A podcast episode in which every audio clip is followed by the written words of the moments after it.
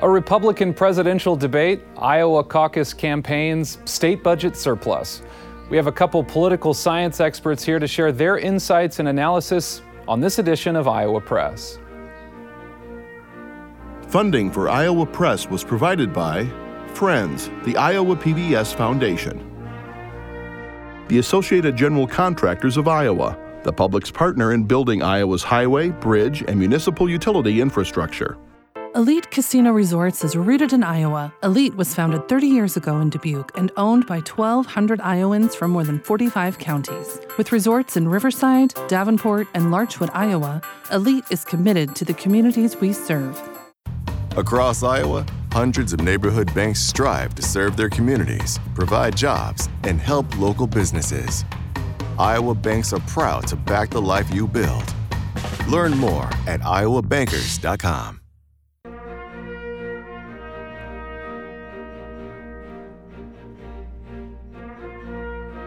For decades, Iowa Press has brought you political leaders and newsmakers from across Iowa and beyond, celebrating 50 years of broadcast excellence on statewide Iowa PBS. This is the Friday, September 29th edition of Iowa Press. Here is Clay Masters. It's been another busy week of politics. We've invited a couple political science experts here to help us highlight some of the important takeaways and figure out what it all may mean. Chris Larimer is professor of political science and coordinator of the Master of Public Policy program at the University of Northern Iowa in Cedar Falls. Rachel Paine Caufield is professor of political science and department co chair at Drake University in Des Moines. Thanks both for being at the Iowa Press table today. Thanks for having us. Thank you. And we do want to note that we are recording this show midday on Friday as a potential government shutdown looms. A lot can happen in the hours between this conversation and whenever you might be watching the show, so please just keep that in mind. Journalists joining us today Stephen Gruber Miller is State House reporter for the Des Moines Register, and Erin Murphy is Des Moines bureau chief for the Gazette in Cedar Rapids. So, Clay mentioned the potential government shutdown. Uh, we're wondering if you folks can tell us, and Rachel, we'll start with you on this one. Um, is there, do we know from history, is there any political fallout from these things? Do voters punish the party in control uh, when there's a shutdown of the federal government, and especially in a case like this when we're 13 months away from the general election? Well, this is the political gamesmanship that's going on. Is how do you frame the government shutdown so that voters understand what's happening, and you see both sides really arguing about that and trying to frame a message to voters. There certainly have been examples where we know that one side has taken more of a public hit for a government shutdown, most notably the standoff between Newt Gingrich's Republican House and Bill Clinton. Um, you know, Newt Gingrich clearly got the, the bad end of that deal. Um, he was really planning on pinning the government shutdown on Bill Clinton. That didn't. That messaging didn't stick. Um, in this case, it's hard. You know, it's hard to imagine a situation where the blame is equally shared. Uh, it seems pretty clear that this is a shutdown that's being driven by fraction, you know, fractious politics within the Republican Party of the House. Yeah. Chris Larimer, the same question to you. Did, did you, you analyze voting uh, mm-hmm. behavior and data? Did, have you seen history that shows us that this could be something that does impact voters' choices a year from November? Well, I think it'll certainly stay with voters for a while. I think when you have a government shutdown, when you have these uh, conversations about you know missing budget deadlines, that's when you know spending for the federal government becomes very real for voters, right? Be very tangible, something that they can see.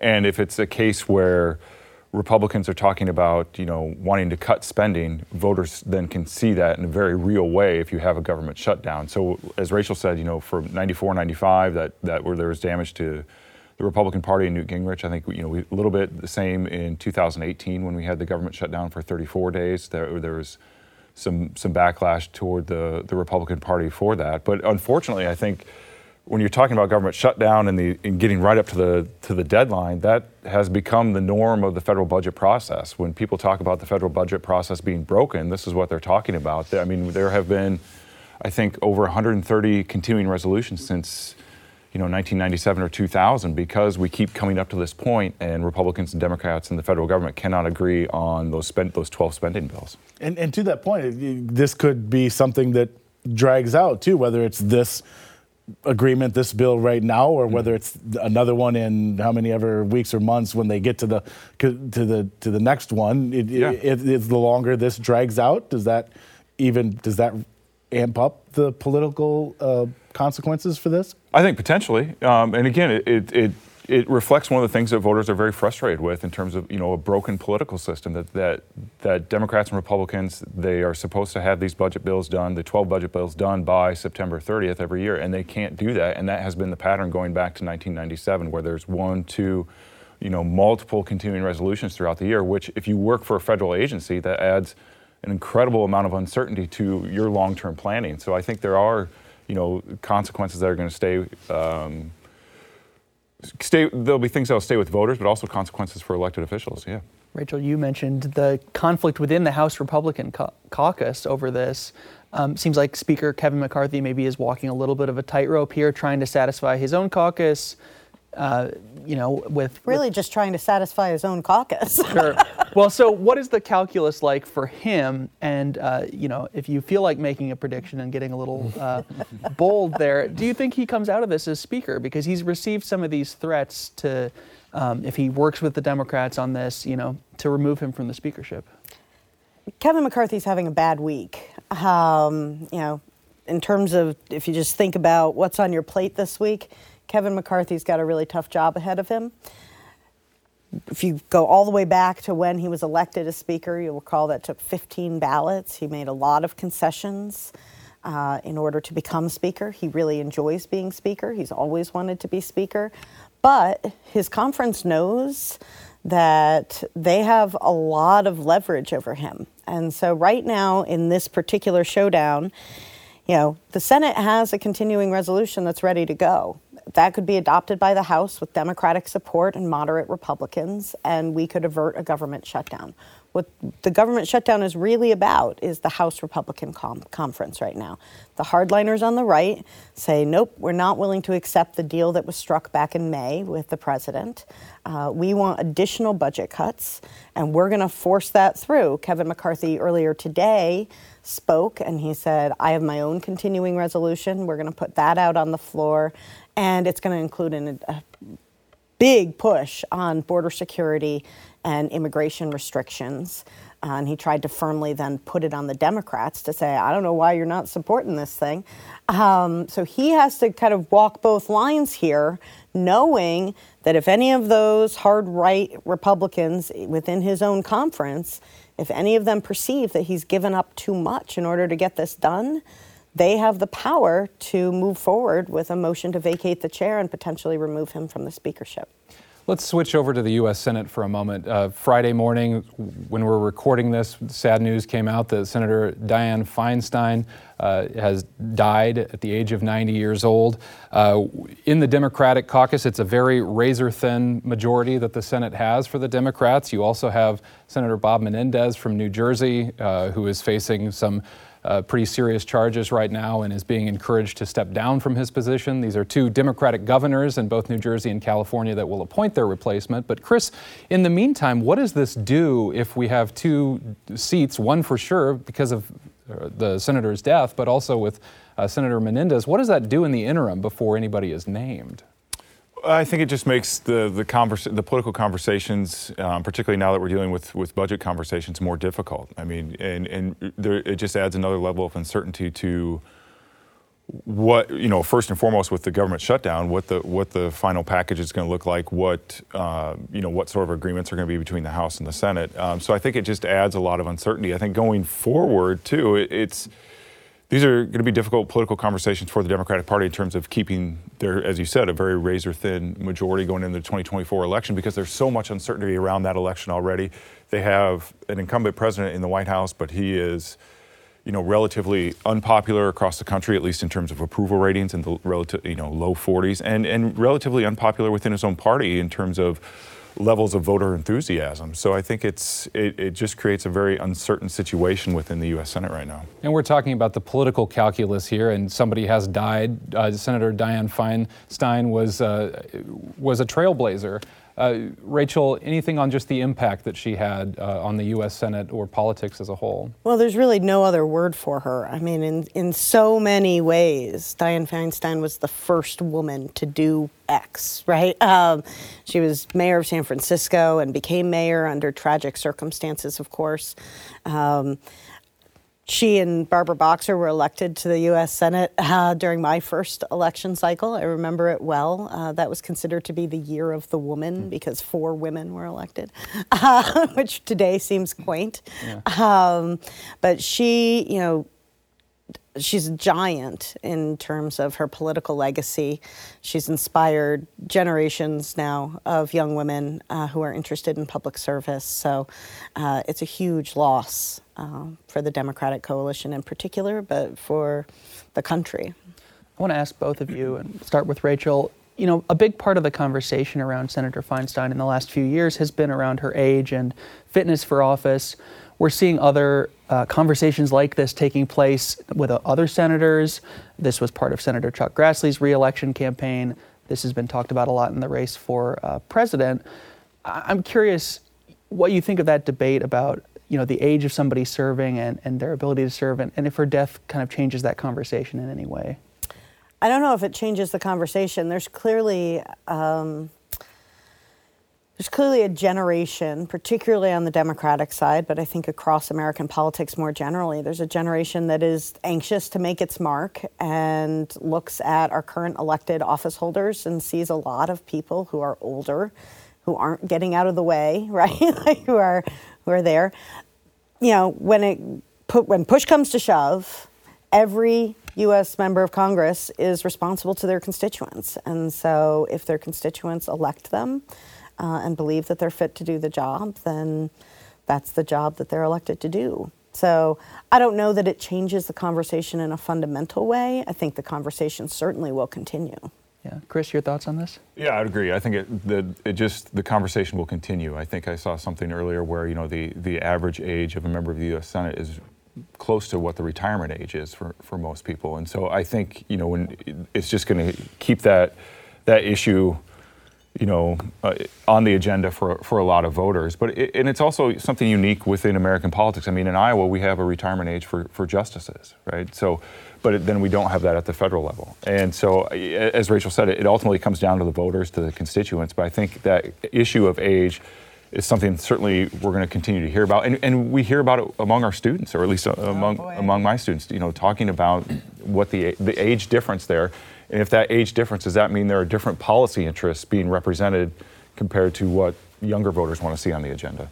Well, and speaking of elder candidates, we're looking right now at a presidential race next year that if the early polling holds, we would have two of uh, the older presidential candidates that we've ever had. Obviously, incumbent Joe Biden on the Democratic side, and right now, uh, former President Trump is the commanding leader in polling on the Republican primary. Um, the former president has stepped up his campaigning in Iowa. That's a relative term compared to some of his colleagues, but it is right. more than he's been in Iowa. I, I would like to get a sense from both of you, and Rachel, we'll start with you here. Um, the lead in the polling has been very large eh, through and consistently very large throughout this primary. We're four months uh, roughly from the Iowa caucuses now. Uh, is there time still for someone else to make this a, a more competitive race, or are we going to be in January where we're looking at right now? Yeah, I'm not sure. Um, I think there are candidates who have the potential to make inroads, and Iowa has always been right? A place where the goal of each and every candidate is to outperform expectations. That's always been the story of the Iowa caucuses is the come from behind victor or the come from behind person who just does better than expected and gets a big bounce out of it. Um, I think in this case, whoever comes in second, if it's a commanding second behind Donald Trump, then that's a message and I think can give them significant momentum going forward. The, the kind of old school logic of, you know, it's three tickets out of Iowa. I'm not sure that holds this time. Um, But I think you know Donald Trump will get one of those tickets. The question is, who else appears to be a viable contender in the sense that they can consolidate the Republican voter base behind them to make a a credible run against Donald Trump for this nomination. Yeah, Chris Larimer, what's your sense? Is, is there still an opportunity for that to happen with someone else from that field of challengers? Yeah, I, I, potentially. Um, you know, and, and, thinking back on past caucus cycles, you know, in, in, 2008 on both the Democrat and Republican side, there was there was some fluctuation in the polls from the previous summer leading up to the caucuses. But at this point, we're talking about, you know, 25, 35 percentage points between Donald Trump and, and Ron DeSantis, roughly, it, and maybe a little bit narrower here in Iowa. Uh, so, you know, in terms of that kind of gap, I think you probably have to go back to the 1980 Republican caucuses with George H.W. Bush and Ronald Reagan, where Ronald Reagan was the front runner. George H.W. Bush made up, you know, a considerable margin in the polls, but he did that in a way that we're used to, sort of the traditional caucus method that, that Rachel was talking about, where you know you're you're going to county to county, knocking on doors, you know, meeting individually with voters or caucus goers. Um, you know, that's that's what's going to have to happen, and, and, obviously we're seeing that with with Ron DeSantis and several other candidates spending a lot of time in Iowa. So I think there's time, but it's it's it, I think it's running out too. Yeah, and maybe a similar question, but from a different viewpoint. Is do you have a sense that anything is currently happening that we're not seeing in the polling numbers that may show up later that you know are any of these candidates you know doing anything right now or is anything happening around them that you could see like well i could see this person or this person having a surge like you're describing. Is there anything that we're not seeing in the polling? Yeah that's a good question. I don't i don't know that we are. I mean we've had two debates. We, you know and then on top of that there have been you know four criminal indictments against the former president a, a civil case all these things where you'd expect maybe a little bit of movement, and we're just we're not seeing that. We're seeing some movement, maybe at the third, fourth, fifth place position, you know, a, a couple percentage points here and there. But otherwise, as far as the overall lead, there's just not the movement that we've that you might expect to see. Rachel, same question to you. I would agree. Iowa, you know, one of the things before living in Iowa, I'm not sure I appreciated the degree to which things can shift at the end of the race, right? Mm-hmm. So numerous examples of situations where somebody appeared to have a pretty strong lead and it seemed like a done deal. And then at the last minute, uh, you know, in the last three to four weeks of the campaign, there was a momentum out there, and you could feel it at events, right? I'm thinking about Barack Obama, I'm thinking about Rick Santorum, I'm thinking about John Edwards, John Kerry. Um, that kind of final push, something shifts, right, as people start to make a final determination and really think about who they want to support. So I don't, I wouldn't want to count anything out. Um, and with the number of legal questions that are currently at play for Donald Trump, um, you know, we don't know what kind of developments will come there. Um, so I think there's always potential for movement but it's hard to envision a scenario where one of these candidates overtakes Donald Trump, certainly. So, we were talking about the debate a minute ago here. I'm curious, Rachel, we'll start with you again. I mean, what impact is that? Are these debates having without Donald Trump on the stage? And what's the value of those for Republican voters as they're making a decision? They don't appear to be having a lot of impact at all. Um, and, you know, the candidates during this last debate this week, tried to call out Donald Trump more than we've seen in the past. And many of them clearly went into the debate with rehearsed lines about how they were going to take on Donald Trump, which has been a delicate dance that all of the candidates have had to navigate. They want to take on the president. They want to win against the former president. They want to win against the former president, but they know that the former president has this base of support that is unwavering, so they don't want to make the those voters angry. So it's a really, really thin line that they have to walk here. They clearly, you know, some of them clearly came in intending to do that, but his absence, it isn't hurting him. Um, and this last debate, I found one of the most interesting things. They, I mean, these candidates are just chomping at the bit, trying to get their voice out there. And what we saw on Wednesday night was a lot of just like wasted airtime with them all talking over each They're other. They're getting their voice out there. They're getting they're exactly, yeah, yeah. yeah. Um, so I'm not sure it's having a big difference at this point, and if anything, it's rearranging levels of support among that group of people who are open to not supporting Donald Trump. Yeah, Chris, what are your thoughts on that? Yeah, I think maybe the one thing to watch going forward is, as Rachel said, you know, we had several of the candidates actually being a little bit more explicit in terms of their criticism of the former president. So now, you know, as polls come out after this debate, maybe to see if there is some movement now. You know, the first debate, Nikki Haley did criticize the, the Trump administration in terms of the budget, um, national debt, but she was kind of alone in, in doing so, other than Chris Christie and Asa Hutchinson, in terms of really taking on the president. Now we saw, you know, we saw a couple more candidates really uh, going after the former president. So now, what I would look for going ahead is, you know, do we see movement in the polls based on that? Or do we see voters saying, okay, we're going to really go toward these candidates now because they're criticizing the former president in a way that they wanted to see done, or does this actually hurt the candidates? One of the things that I remember about the last couple of caucus cycles is that I'd go and talk to prospective caucus goers and they would say, Oh, I'm still trying to make up my mind. And they would say that to me till like the very last minute. And I think there is a group of people who are still feeling that way because I talk to them when I go see Nikki Haley speak or I go see Vivek Ramaswamy speak. Um, but does this just completely change the dynamics going forward of the traditional 99 county tour blitzing when you've got uh, the former president running and kind of making what's happening in Iowa just feel so much more smaller? Because when you see somebody surging in the polls, I mean, surging in the polls, like are they cracking 10% yet?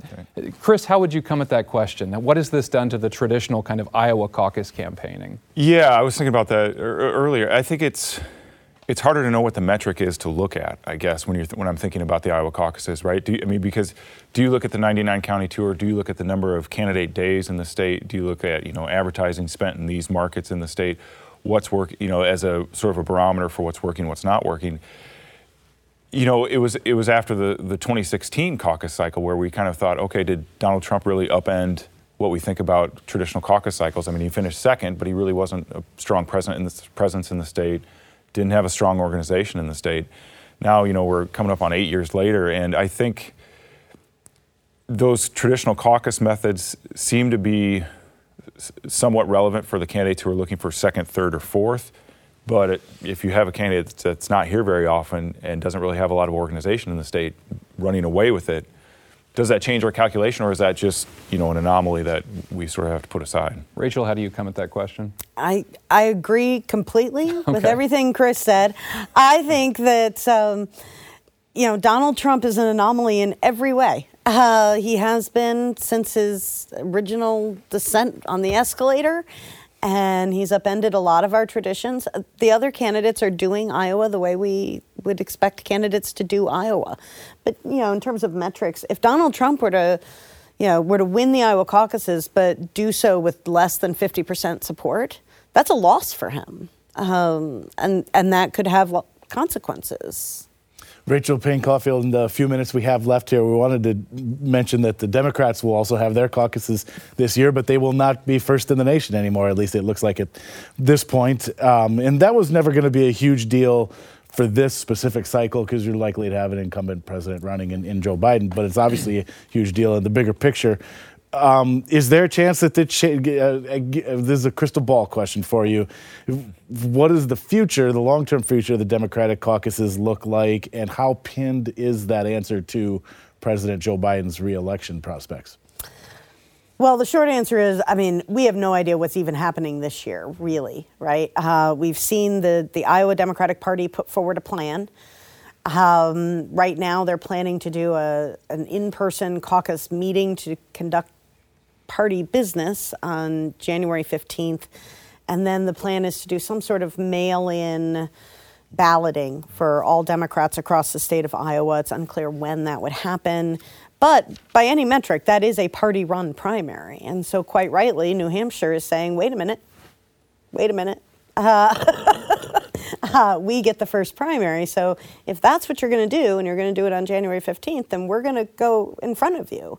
Um, and that means not just going in front of the Democrats, but going in front of the Republicans. There's a real risk to both parties here. Um, and there is a way forward for the Democrats to, for the Iowa Democrats to change that plan and either conduct a mail in voting process later uh, or hold caucuses. One way, you know, just hold your caucuses and, and include a preference vote and violate the DNC rules and do it anyway. Um, is there any hope of them being first again in future years, or is that ship sailed? I, you know, I really don't know. I haven't given up hope, um, and I, I'm going to add this, um, which is that you know this process that the DNC, had, you know, it went into what two years ago now, saying we're going to really revisit our nomination process. And we're going to do it with the goal of being inclusive. We want to make sure that every single Democratic voter has a chance to really participate in this and choose the nominee for the Democratic Party. And in fact, the way this process has played out, the DNC. I'm sorry to interrupt. I just yeah, want you okay. know we have about 30 seconds. I'm sorry. Left, so, so, the so DNC, you know yeah, the DNC has done exactly the opposite. The DNC has essentially chosen its candidate and let its candidate choose the process. Um, and in doing that, they've actually eliminated any voters' voices from really impacting the outcome. All right, and I need to eliminate our voices I'm from sorry. continuing to go on the show today. Chris and Rachel, thanks so much for joining us uh, today on Iowa Press. Thank yeah, you. Good to be with you. Thanks. If you missed any of this show or want to watch a previous show, you can find all Iowa Press episodes online at iowapbs.org. For everyone here at Iowa PBS, I'm Clay Masters. Thanks for joining us today.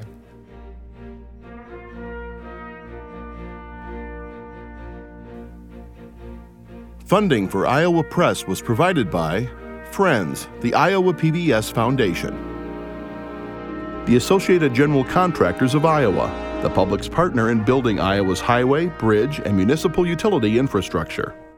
Elite Casino Resorts is rooted in Iowa. Elite's 1,600 employees are our company's greatest asset. A family run business, Elite supports volunteerism, encourages promotions from within, and shares profits with our employees. Across Iowa, hundreds of neighborhood banks strive to serve their communities, provide jobs, and help local businesses. Iowa banks are proud to back the life you build. Learn more at iowabankers.com.